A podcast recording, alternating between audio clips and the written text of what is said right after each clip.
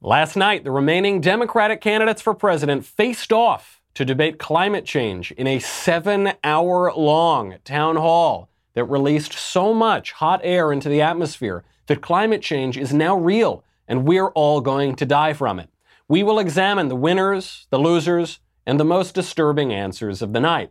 Then, speaking of climate change, it must be a chilly day in hell because the White House has received good news from the New York Times. Walmart bans guns from its stores, and finally the mailbag. I'm Michael Knowles, and this is The Michael Knowles Show.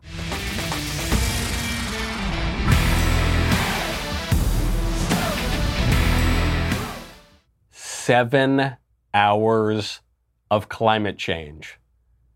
Seven hours of listening to Democratic candidates talk about climate change is much worse than any possible effect of climate change including the end of the world. Mass starvation, mass environmental, it doesn't hold a candle to watching CNN and the Democrats for seven hours. This was a very, very bad night for the Democratic Party. So let's jump right in because we have a lot of ground to cover. Let's start with the most radical answer of the night when Bernie Sanders, the oldest candidate, uh, I think, in the history of all of politics, Bernie Sanders endorsed eugenics to combat climate change. Human population growth has more than doubled in the past 50 years.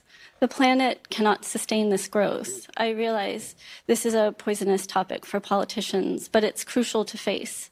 Empowering women and educating everyone on the need to curb population growth seems a reasonable campaign to enact. Would you be courageous enough to discuss this issue and make it a key feature of a plan to address climate catastrophe? Well, Martha, the answer is yes. So he gives the answer yes right away. Craziest question of the night, of course. And also, this brings up a question for law enforcement. Who let this member of the Manson family run away from prison and ask a question at a CNN town hall? I mean, the voice, the look, the topic that she's bringing up is sociopathic. It is something out of the nightmare of the late 60s and early 70s. It is like helter skelter on CNN. So, so creepy. She's saying there are too many people. There's a problem with too many people, overpopulation with the climate. It's harming Mother Earth. So we got to kill all the people, don't we? Now, you notice what's so interesting about this. If she really thinks there are too many people on Earth, why doesn't she do something about it? You know, it's all, they always suggest we kill babies or we kill the, the elderly or we kill the sick. The people who say we have overpopulation never look at themselves as the cause of the overpopulation. I think G.K. Chesterton mentioned this. It's never like me. I could, no, no, it's just those vulnerable people, the little babies and the sick and the elderly. Those are the ones we have to kill off, but not me. I'm not causing the overpopulation. First, even before you get to Bernie's real answer, look at how the terminology has evolved. We talk a lot about political correctness, how if you control the words, you control the culture because you, you basically smuggle in whole premises with the language that you use. So we went from in the 1970s, the environmental problem was global cooling. That was the term they used. Then in the 80s and 90s, it became global warming. Then in the early 2000s, it became climate change. Then, just a couple years ago, it became the climate crisis. It's really speeding up. Now, tonight, as this woman is talking, it becomes the climate catastrophe. What is the catastrophe? There are weather events. I mean, weather events, tornadoes, hurricanes, tsunamis, but that's happened forever, for all of human history. What about right now is catastrophic? Nothing's happening. It's all fine, right? It's not it's not a catastrophe. It's not a crisis.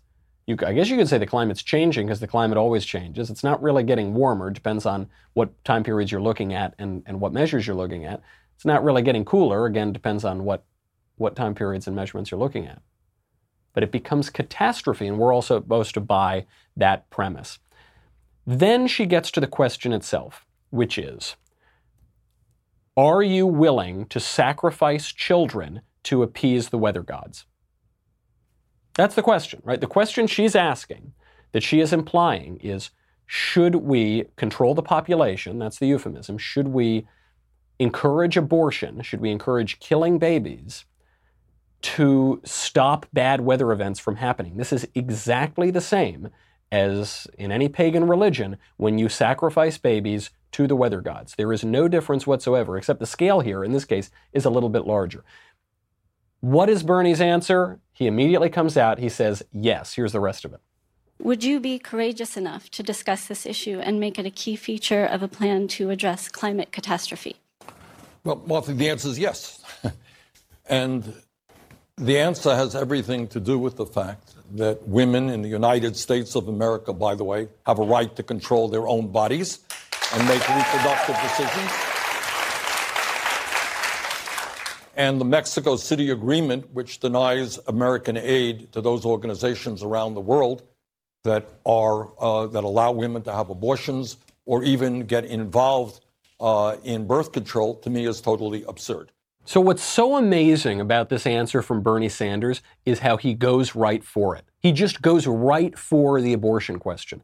A sensible politician, a more rational or moderate politician, would have deftly, one hopes, evaded this insane lady's bonkers question by pretending that she's talking about contraception or birth control rather than about abortion itself, right? So he could have said, yes, well, we need sex education in schools. We need to make sure that people aren't having children that they can't take care of, or right? That, that could have been the direction that he went in, but he doesn't. He just goes straight for abortion on its own terms. And he doesn't even just stop at abortion in the United States. He says that we need to export abortion, promote abortion, pay for abortions all over the world. So we're not even content to kill a million of our own babies a year. We got to go out and pay to kill the babies of people all around the world to appease the climate gods so that we have a good harvest or something.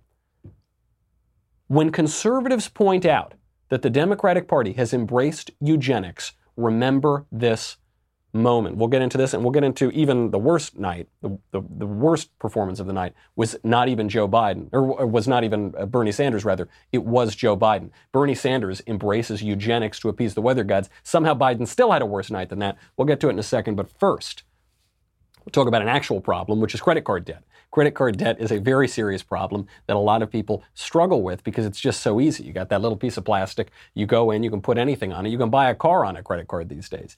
And what you forget or what you ignore when you do that are those high interest rates that you are paying. You know, you've got this buy it now, pay for it later kind of mentality. That's how credit card companies rope everybody in. And they leave out the part about paying later with interest, not just interest, high interest. Thanks to Lending Club, you can consolidate your debt or pay off credit cards with one fixed monthly payment. Lending Club has helped millions of people regain control of their finances with affordable fixed rate personal loans. That means no trips to the bank, very important for me as a millennial because I don't want to leave my chair. No high interest credit cards. You just go to lendingclub.com, you tell them about yourself, how much you want to borrow, you pick the terms that are right for you, if you are approved, your loan is automatically deposited into your bank account in as little as a few days. Let really, really good technology work for you. I know people can be a little lazy about these things. Say, oh, I'll just I'll keep it on the credit card. It's no big deal. It is a big deal. You're losing money needlessly. Lending Club is the number one peer-to-peer lending platform. Over $35 billion in loans issued. Go to lendingclub.com slash Knowles, K-N-O-W-L-E-S. Check your rate minutes, borrow up to $40,000. That is lendingclub.com slash Knowles, K-N-O-W-L-E-S, lendingclub.com slash Knowles. All loans made by WebBank member FDIC, equal housing lender. Now back to the horrific solutions to imaginary problems at the Democratic climate change town hall. When conservatives point out that the Democratic Party has embraced eugenics, this is the moment that you need to remember. Bernie Sanders is not just some random person on Twitter. Bernie Sanders is not just some fringe guy. Bernie Sanders is the number two leading Democratic candidate for president. And by the way, he was the number two Democratic candidate for president last time around, too. This is a major political figure. This is a major leader in the Democratic Party. And he is saying that we need to sacrifice our children to appease the weather gods.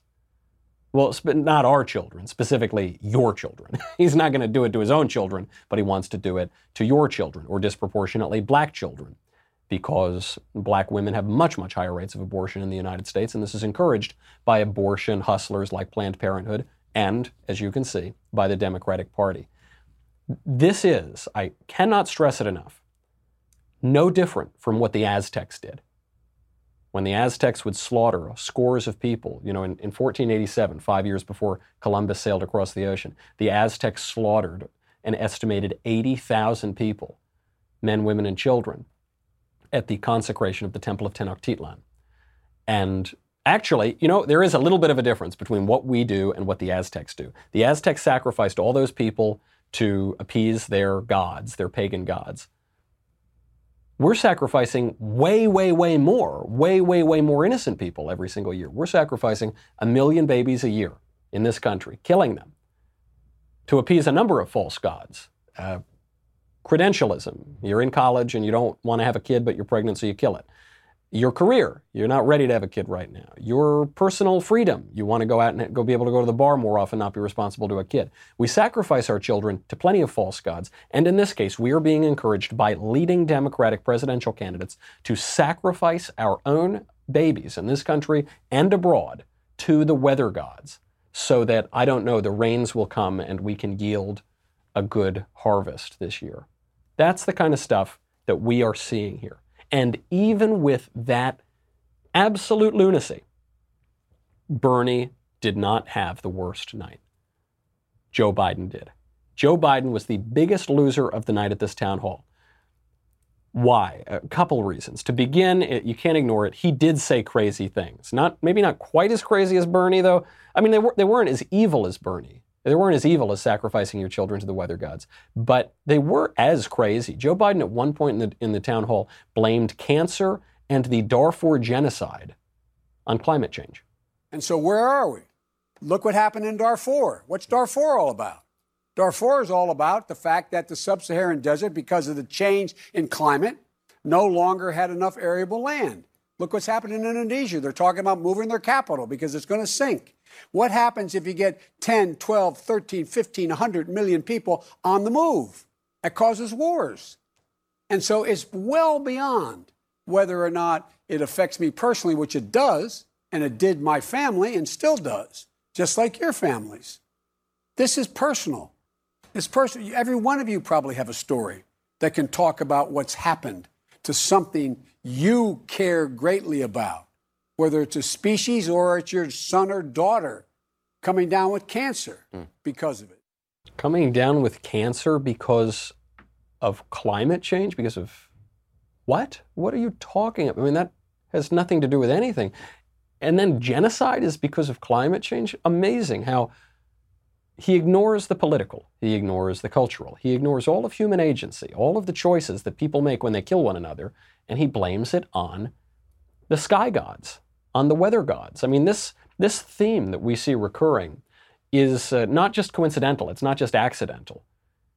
It is a sort of fatalism that denies human agency, which means it denies human freedom. And this is a through line from the left, this is a through line from the Democratic Party. It's not even just on this one particular issue. You see it cropping up all over the place. The left increasingly denies our humanity, our human dignity, denies our you know, not, human dignity, obviously, by slaughtering all of these people. It denies our freedom. It denies our free will. It says we're just matter. We're just stuff. We're all just clumps of cells, and we are moved along by impersonal forces outside of ourselves. It's a real sort of fatalism. Genocides, including the genocide in Darfur, are caused by people choosing to commit genocides, by governments choosing to do that. You know, this language, this, this religious kind of language, is exactly what we were talking about yesterday. Climate change is not about science, it's about religion, and it is specifically about a false religion. It actually shows us this, this issue of climate change, we think of this as a very modern issue brought about by science. Actually, this is the oldest, most primitive issue in the world in all of politics. And it has nothing to do with science. We'll get to that in one second. But first, I've got to thank our friends over at Wise foods. Because if you actually have an emergency, I'm not talking about the imaginary emergencies that politicians try to sell us, but a real emergency, you need to be prepared. Wise Foods can help you. They're the best ones to help you. Wise Company takes an innovative approach in providing dependable, simple, and affordable freeze dried food for emergency preparedness and outdoor use. When government resources are strained, it can take days, if not weeks, before you can get to fresh food and water. And you can't rely on someone else. And if you watched that town hall last night, you definitely know you can't rely on any of those people. You can't rely on the government. You have to rely on yourself. You don't know what tomorrow may bring, but you can have peace of mind knowing that you will be ready for it. You know, the thing I really like about Wise Foods is not even that it's it's an excellent product, which it is. It is a top tier, top shelf product. The thing I like best about it is it just gives me peace of mind. I don't need to worry. I don't need to have this constant simmering stress of what am I going to do if something goes wrong? We got to get out of Dodge. We don't have access to food or water. Don't put yourself in a situation where you need something that you don't have. Get prepared today wherever you live, an emergency can strike. Whether that's a weather emergency, it's a hurricane, it's a tornado, it's a wildfire, it's where I live, you know, in LA, it's an earthquake. Anywhere you live, an emergency can strike. It can be a political emergency, it could be an attack. Be prepared, just have peace of mind. This week, my listeners can get any Wise emergency or outdoor food product at an extra 25% off the lowest marked price. You can only get that at wisefoodstorage.com and enter Knowles, K N O W L E S, at checkout or you can call 855 453 2945. Shipping is free. Wise has a 90 day no questions asked return policy. No risk in taking the initiative to get yourself and your family more prepared today. WiseFoodStorage.com, promo code Knowles, K-N-O-W-L-E-S. Get any Wise emergency or outdoor food product at an extra 25% off and free shipping. This climate change issue, the way that they're talking about it, sacrificing their children, that climate change is causing genocides, that climate change is causing cancer, the, the way they're talking about it is not modern. And it's not scientific. This is ancient, this is primitive, this goes back to our most pagan roots. And it, it, tries to explain religious questions without true religion. What Joe Biden is doing is he's using climate change to try to answer the eternal question that has bothered mankind as long as we've been conscious, which is why is there suffering in the world? Why is there pain? Why do bad things happen to good people? And the traditional answer, the well, I say traditional, let me be more specific. The Christian answer, the Jewish answer, the Muslim answer is that man disobeyed God, and so sin entered the world, and so with sin, death pervaded the world. There is a fall of man. We were kicked out of paradise, and that fall of man pervades the whole world. Now, the secular left, which doesn't believe in true religion, has updated this view for a world without God. So sin and death enter the world not because we disobeyed God, but because we disobeyed Mother Earth, because we disobeyed Gaia, which is a, a term for nature, by polluting. Not that we disobeyed and we ate the apple from the tree. I guess we, it might be because of our interactions with trees, but it's because we polluted so, in, in the religious view, in the view of true religion, we cannot save ourselves. We cannot reconcile ourselves to God. Instead, we need a Savior. In the modern secular view, we can save ourselves. We can do it. And the way we do it is not even by moral improvement or by living out the virtues, it's by recycling. It's by not fracking. It's by killing our babies. In many ways, it's the opposite of the virtues. And here we see how this view, this new religious view, what the left would call its kind of new metaphysical view, its new way to answer this eternal religious question, is not modern after all. It's not new. It's just the pagan view. We, we sacrifice people, you know? I mean, it's like actually the pagan view. We sacrifice people, even blood sacrifices, even sacrifices of our children to appease the gods and save ourselves even beyond Joe Biden, listen to the way that Julian Castro, who, by the way, he's still in the race. I don't know if you knew that. I don't know if you ever knew that he was in the race, but he was the former HUD secretary, and for some reason he's still in the race for president. Here is Julian Castro talking about how we need to get climate change ideology into schools really, really young. We have to teach kids. He's not speaking in academic or scientific terms. He's speaking in religious terms, and he's speaking with greater zeal than any advocate of teaching the Bible in school that I've ever heard. Give a listen. Our beliefs and habits start at an early age. Should climate change be taught in schools? And if so, how should climate education be implemented in the school curriculum? Uh, yes, I believe that it should. In fact, I believe that uh, it's essential if we want to raise a generation, a generation of Americans that will you know, do right by our planet, make the little decisions in life that are going to help ensure that we can get where we need to get to get to net zero. Listen to those phrases do right by our planet, get where we need to get, make the right decisions in life. How do you do right by the planet? The planet's a rock. The planet is a rock that has some animals and trees on it. You mean do right by the planet? We are moral creatures, human beings. We have the capacity to reason. That's what separates us from the brutes and from the animals and the rocks. What does it mean to do right by the planet? He's speaking in religious terms. And, and Biden is buying into this too because he knows the only way that he's going to get through this primary is by running to the left. So now he runs so far to the left he is asked about the Green New Deal, $93 trillion, a ridiculous pie in the sky plan that would be horrific if it were enacted and that doesn't even really address the climate or the environment in any way. He is now saying the, the Green New Deal doesn't go too far. In your plan, you say that the Green New Deal is, quote, a crucial framework for meeting the climate challenges we face. You say it has two basic truths that we need to combat the climate crisis with what you say is ambition on an epic scale and that the environment and economy are, in your words, completely and totally connected. You're not saying that you support everything in the gr- original Green New Deal. Do you think it goes too far? Is it unrealistic, no, promising it, too much? No, it's not. But here, here's what it is it doesn't have a lot of specifics. It doesn't have a lot of specifics about exactly what we'll do with regard to greenhouse gases. Okay, fair enough. It doesn't have a lot of specifics, but he says it doesn't go too far. I mean, these are pretty wacky answers. And Biden had the worst night, not just because of what he said, not just because of these wacky answers, but more importantly, because of how he said it. He just seems too old. Here's just one little quick example of Joe Biden stammering incoherently for 10 or 15 seconds. Look what's happened in the Midwest. We have a number of significant bases that relate, uh, military bases that relate to our national security that in fact were rendered almost useless, including, I, I can't go into the great detail to, to say it, but my, my, my, my point is it, it significantly reduced our national security.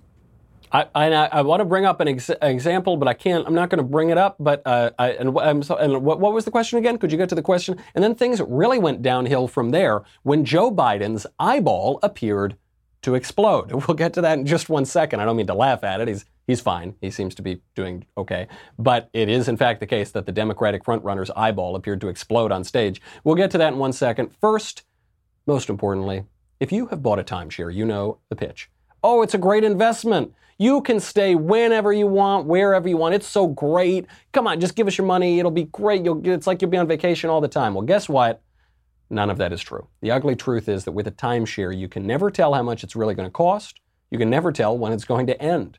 Many owners are trying to sell their timeshares online, and they find out the hard way it is not an investment when you can't get a dollar for it.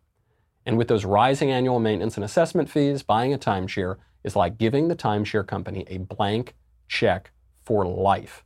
Even when you die, your family gets stuck with this burden. So stop the insanity today. There is a way out. If you are stuck in a timeshare nightmare, I have a couple relatives who, who made this mistake. It, it is so important to go use the best to get out of this, these timeshares. It's really hard. Go, go to icanceltimeshare.com. Tell them that I sent you. Wesley Financial Group guarantees they will legally get you out of your timeshare contract permanently or you pay nothing. It can be very difficult to get out of these timeshares. Wesley Financial Group makes it as easy as it gets. Get your free information kit telling you all about how it works. Go to icanceltimeshare.com. That is icanceltimeshare.com. So Biden's performance really went downhill, not with the wacky answers, but when his eyeball appeared to explode. So here's a question from a kid who says he's an ex Republican. Now he's asking him a question about climate change and, and Joe Biden's eyeball just starts to fill with blood. China is currently the largest emitter of CO2. How, if at all, would you try to get China to lower its emissions as president? I would make it real clear. That's why we have to bring around the rest of the world. We have to reconfigure. Okay, you can, he goes on. If, if you haven't seen the clip or you can't see it, go, go check it out online. Actually, it's a pretty good question. You know, leave it to the ex Republican to ask the one normal question of the entire night. But the question didn't matter because no one listened to the answer because everyone was looking at the blood pooling in Joe Biden's eye. He had something called a subconjunctival hemorrhage. That's when the blood, blood vessels explode in your eyeball and it, it fills with blood. The man is simply too old. He's too old to be president. He's not, look, Reagan was a fairly elderly president by presidential standards. Trump, not exactly a spring chicken. Those guys looked young, they acted young, they had a lot of energy. Biden has had health problems for years. In the 80s, Biden had two brain aneurysms that he suffered. They didn't pop, fortunately. If you've ever experienced brain aneurysm in a family type way, I have up close. I mean, that is a serious, serious problem. Usually it leads to death.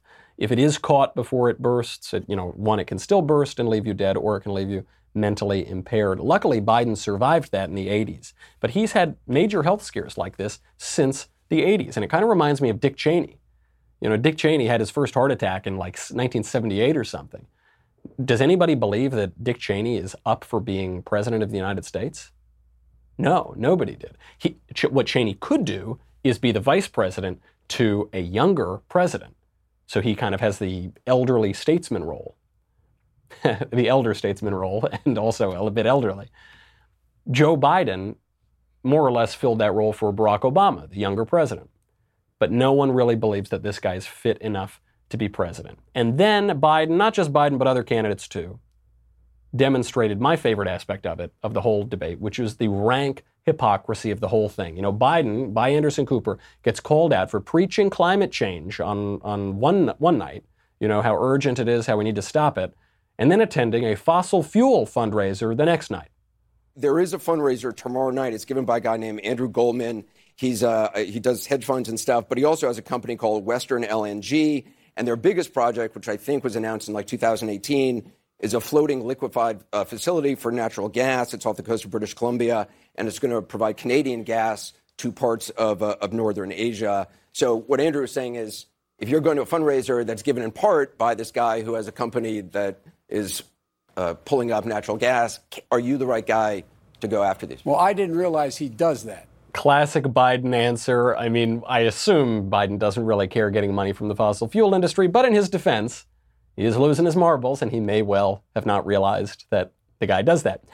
Uh, another area you see this hypocrisy last night. It's not just the kind of would be moderate Joe, it's even in one of the most openly radical candidates, Julian Castro. He gets called out for completely changing his mind on climate change when it suits him.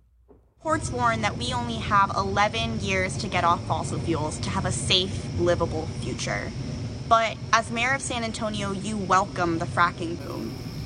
Why should we trust you as president to transition our economy to renewables given your past middle ground approach? I appreciate the question from Scylla, and you know I want to commend the Sunrise Movement. As you know, they've been pushing for a democratic climate debate, which I hope happens. Uh, I'm glad that we're having this. Uh, I'm glad that we're having this conversation today. Uh, so, uh, first of all, she's right. When I was mayor of San Antonio, uh, I did believe that there were opportunities to be had in fracking that was going on in South Texas. The thing is that back then, which was you know almost a decade ago, we have been saying that natural gas was a bridge fuel, right? We're coming to the end of the bridge. Yeah, okay, buddy. You said it because it was convenient, because you wanted the jobs and you wanted the money, because it was helpful to you then, and now it's not helpful to you, so you're trying to come up with a bogus answer. When candidates thank someone for a question and then spend like 20 seconds talking about how important it is to have that question in this conversation, you know that they got nothing, they ran out. So, uh, total hypocrisy, that's fine. We, I mean, it's like Prince Harry. You know, Prince Harry, on one day he says, climate change is the most important issue in the world, no one can go on vacation anymore and then you look and he flies on a private jet four times in 11 days. It's just bogus. People don't believe it, but they're hypocritically paying lip service to their false religion. The funniest moment of the night came from Cory Booker. You forgot he was in the debate? Me too. You forgot that he's running for president? Me too. But here is the single funniest moment of the night when Cory Booker said that he will be president. So my plan says that we need to be our, our, at, at a zero carbon electric, electricity by 2030. That's, that's 10 years from the time that I will win the presidency of the United States of America. Oh, it's 10 years from February 31st, 20 never? Okay, well, then I'm not too worried about those 10 years. Uh, there was another hilarious moment of the night when it came to plastic straws. We'll get to the big winner of the night, not just the big loser, which was uh, Joe Biden, but the big winner. Then we'll get to quickly the New York Times and Walmart, then the mailbag. But first, I got to say goodbye to Facebook and YouTube. Go to dailywire.com. 10 bucks a month, $100 for an annual membership. You get everything. You get it. Every, you know what you get, and you get everything. Plus, you get the Leftist Tears tumbler. You need it. For that seventh hour of the climate catastrophe catastrophe, you need that tumbler. Otherwise, you're going to drown from another climate catastrophe. Go to dailywire.com. We'll be right back.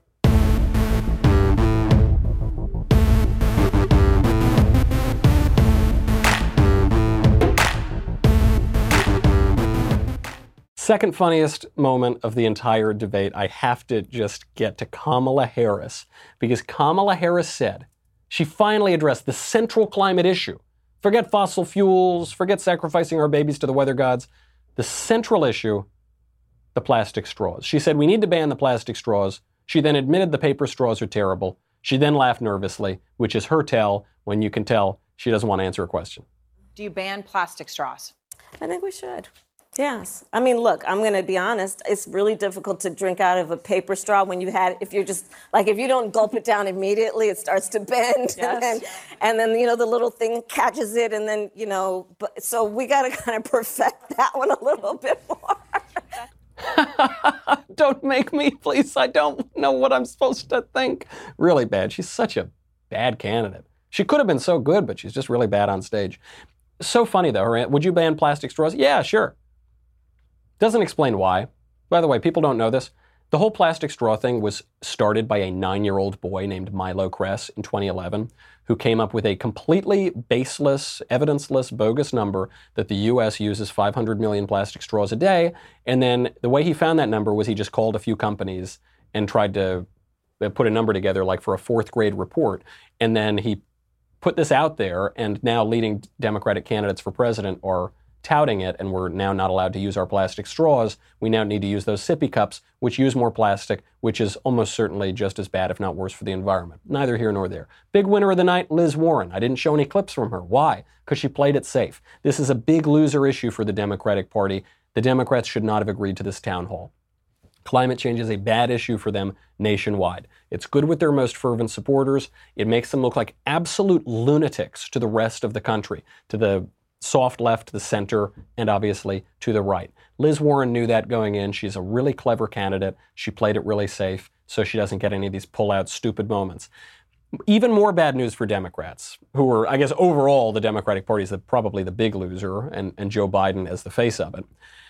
More bad news for Democrats. We're not heading for a recession, according to an economist in the New York Times. It's Very quickly, I guess it's a chilly day in hell on that climate change. Headline A recession is not inevitable, the case for economic optimism. Uh, They, they show in the New York Times the worrisome leading indicators on the economy are real, but so are the sources of resilience that could keep the expansion going. And the guy concludes there are a lot of risks out there, and it makes sense for CEOs and ordinary consumers to be wary of what the future could hold. But for now, a gloomy economic future remains a far from certain possibility. Very important news for Trump. He just, in the last few days, getting funding for the border wall has just shored up a major vulnerability. The other major vulnerability is the economy. If even the New York Times is admitting that we're not necessarily heading for a recession, they're trying to tamp down expectations for a recession. Great news for the White House. Other crazy news, we just have to get to it quickly. Walmart is now banning guns, banning the sale of guns, the sale of ammo, and they're discouraging customers from bringing guns into their own stores to protect themselves. Walmart is a massive, massive corporation, such an American company. Sam Walton creates Walmart, good old American, dies in 1992, I believe. The reason I bring up this story is not to show anything about Walmart. I don't care about Walmart. It's to show that in just a generation after the death of the founder, Walmart has so dramatically changed that it, it is unrecognizable. Sam Walton is probably turning over in his grave. The Second Amendment is the Second Amendment. You know, it's pretty important. It's right there in the Constitution. And even Walmart, that most American of stores, is now ditching it because of public pressure from the left. It just shows you how fragile institutions can be, how good the left is at going in and hollowing out institutions, how little protection there is for them. We need to be careful of that. And when we look, as we've been looking at the 2020 presidential election, we need to be very protective of those institutions of our government, which can change on a dime and, and increasingly can change radically. Let's get to the mailbag very quickly. We're going to fly through them. First question from Richard. Michael, President Trump was elected to expose the media bias. He was also elected to expose the squishy Republicans. Who do you think would be the best Republican candidate to maintain that level of confidence in 2024? Look, Trump was elected for a lot of reasons, two of which are, as you say, it's simply too early to predict who a, a, the candidate will be in 2024. If you had asked five years out in 2016, you know, in 2011, who the candidate would be, no one would have said Trump. Even the hardcore conservatives were pretty skeptical of Trump because he'd donated to Democrats and espoused Democratic views, left wing views, for a lot of his life. So, just to use a, a, recent example that was floated in the media, it was floated a, across a few articles that Tucker Carlson could run for president. I'm not saying that's a good idea. I'm not saying that's a bad idea. I'm saying that would be the sort of candidacy that you would expect in a post Trump world, where you no longer need to have held political office for your whole life, where you can be a little more hardcore, where you don't need to be conciliatory and go to all the fancy lunches and be friends with Democrats all of the time. You could see something like that happening. You could see Kanye West running for president. I'm not saying that's a, definitely not saying that's a great idea, but you could see that sort of thing happening. And I think what is important, whoever the candidate is, is that we not buy the lie of the left wing and the squishes that the candidate needs to have gone to exactly the right schools, gone to the right law school, then worked on the Hill or something, then been a fellow at a think tank, and then, you know, speak really nicely about everybody and be really moderate and conciliatory. Use the example of Marco Rubio. All the smart class, whether it was cable news or the kind of coastal media types who are conservatives, thought that Marco Rubio was the great candidate in 2016. When you looked at election analysis, the only people who liked Marco Rubio for president were conservatives and Republicans who live in left wing places. But that's a losing strategy. Doesn't matter what those guys vote for, because the, their votes are going to go through the Electoral College to the Democrat. We need to stop falling into that trap. And I suspect that in the post Trump future, whoever the candidate is, I don't, I don't think we have any idea what that name is going to be yet. It's going to have to be a candidate that bucks that party establishment, that bucks all of the false niceness and false politeness in the way that in, in recent memory only two candidates have done Ronald Reagan and Donald Trump. From Brian Michael, I'm 32 with a seven year old daughter. I was not raised with any religion. But over the years, I've begun to understand the importance of religion and community. We want to begin to practice religion, but where do we start? Feels strange to just Google a religion or drop in on a local church and say, We chose this one. Do you have any advice? Yeah, you know where I ended up. I mean, I was an atheist for about 10 years, and then I was convinced of the existence of God in part because of a Calvinist philosopher named Alvin Plantinga. I was uh, friends with many, many Orthodox Jews and uh, would go to a lot of Shabbat dinners. I read the Quran, I think, at age 14, mostly because I suspected it was being misrepresented in the mainstream media. And then I ended up now as a Catholic. I, I returned to the Catholic Church at, I don't know, 23, 24, and I, you know, now attend the Latin Mass and um, pretty into it, pretty into practicing Catholicism. So I've run the gamut and you know where I landed. I landed on the Catholic Church, so I, of course I would suggest that. You might begin by reading C.S. Lewis's Mere Christianity. This is a really good introductory apologetics book.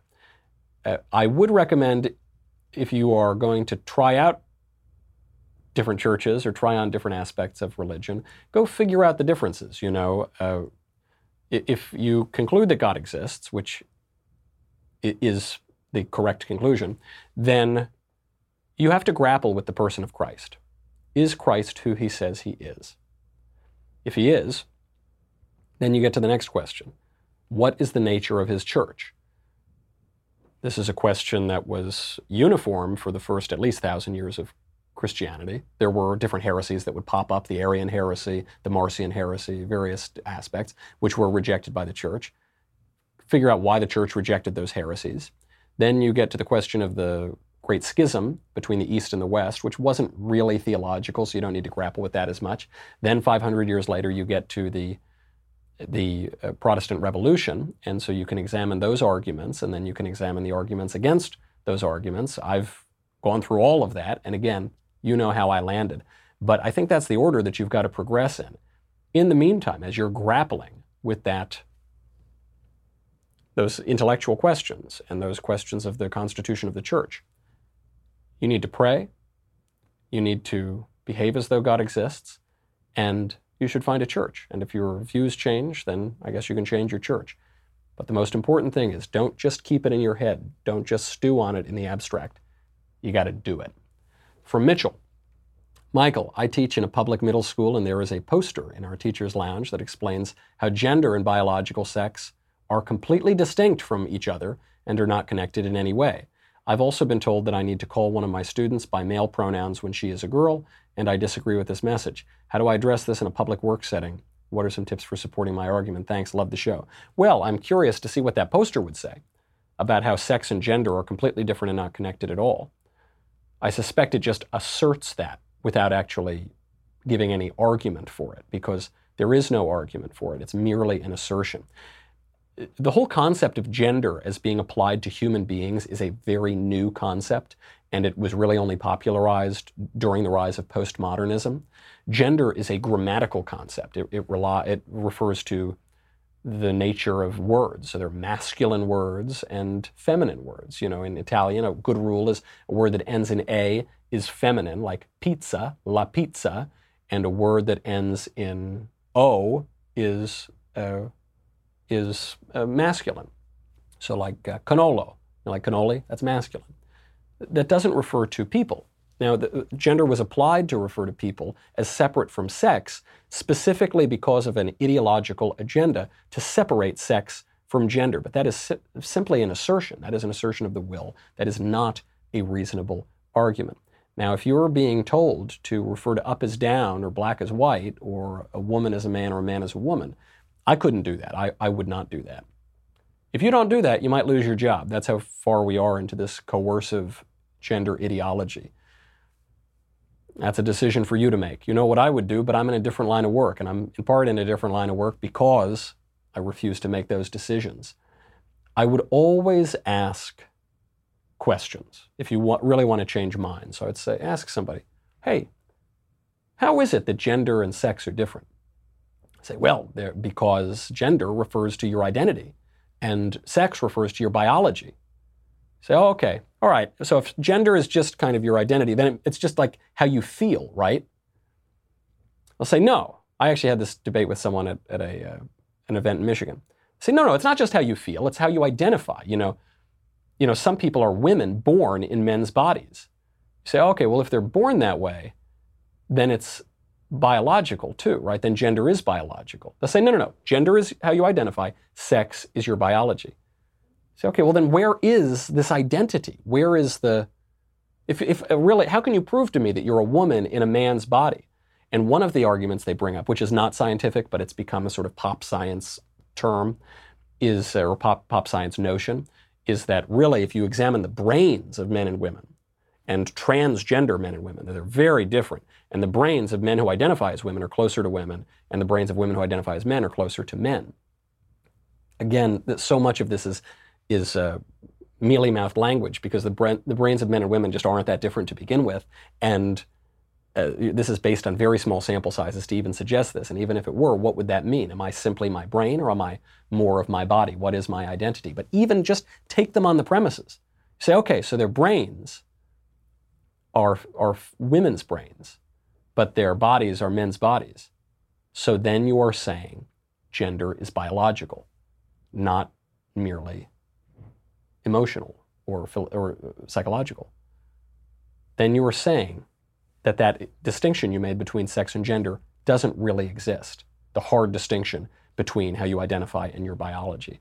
And they're going to get confused by this, and then they might realize that the whole separation of sex and gender is a distinction without a difference. Try to get to one more from Leanne.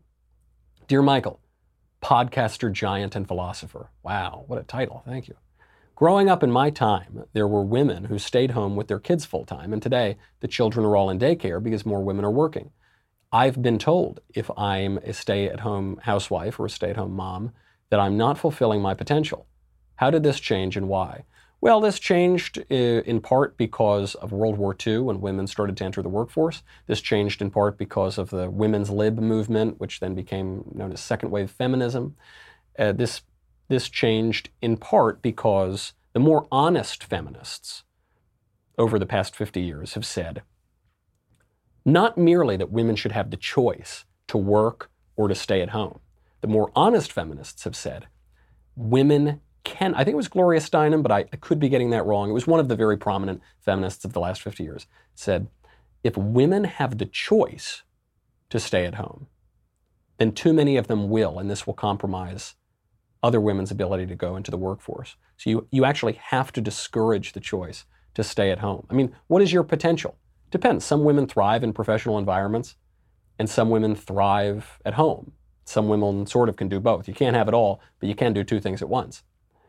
So, what is your potential?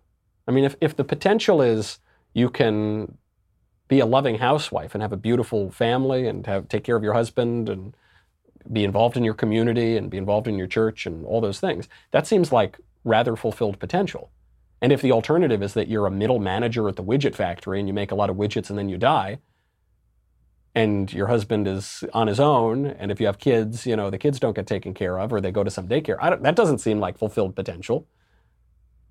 It, it changed because of coercion and it changed because of the lies of feminism, which said that men and women are exactly the same, but also men and women are completely different and but also that now, now that we're back at the gender ideology, that men and women are exactly the same again. I mean, it's a, it's an incoherent ideology based merely on the will. Part of that will was coercing women into not being able to stay at home anymore and having to go to the widget factory. But if you don't want to go to the widget factory, then you stay home. You'll be a housewife. Uh, you'll have a great life. Worked worked very well for a long time for a lot of women. That's our show. Come back on Monday. We'll have a whole lot more. In the meantime, I'm Michael Knowles. This is the Michael Knowles Show. See you then.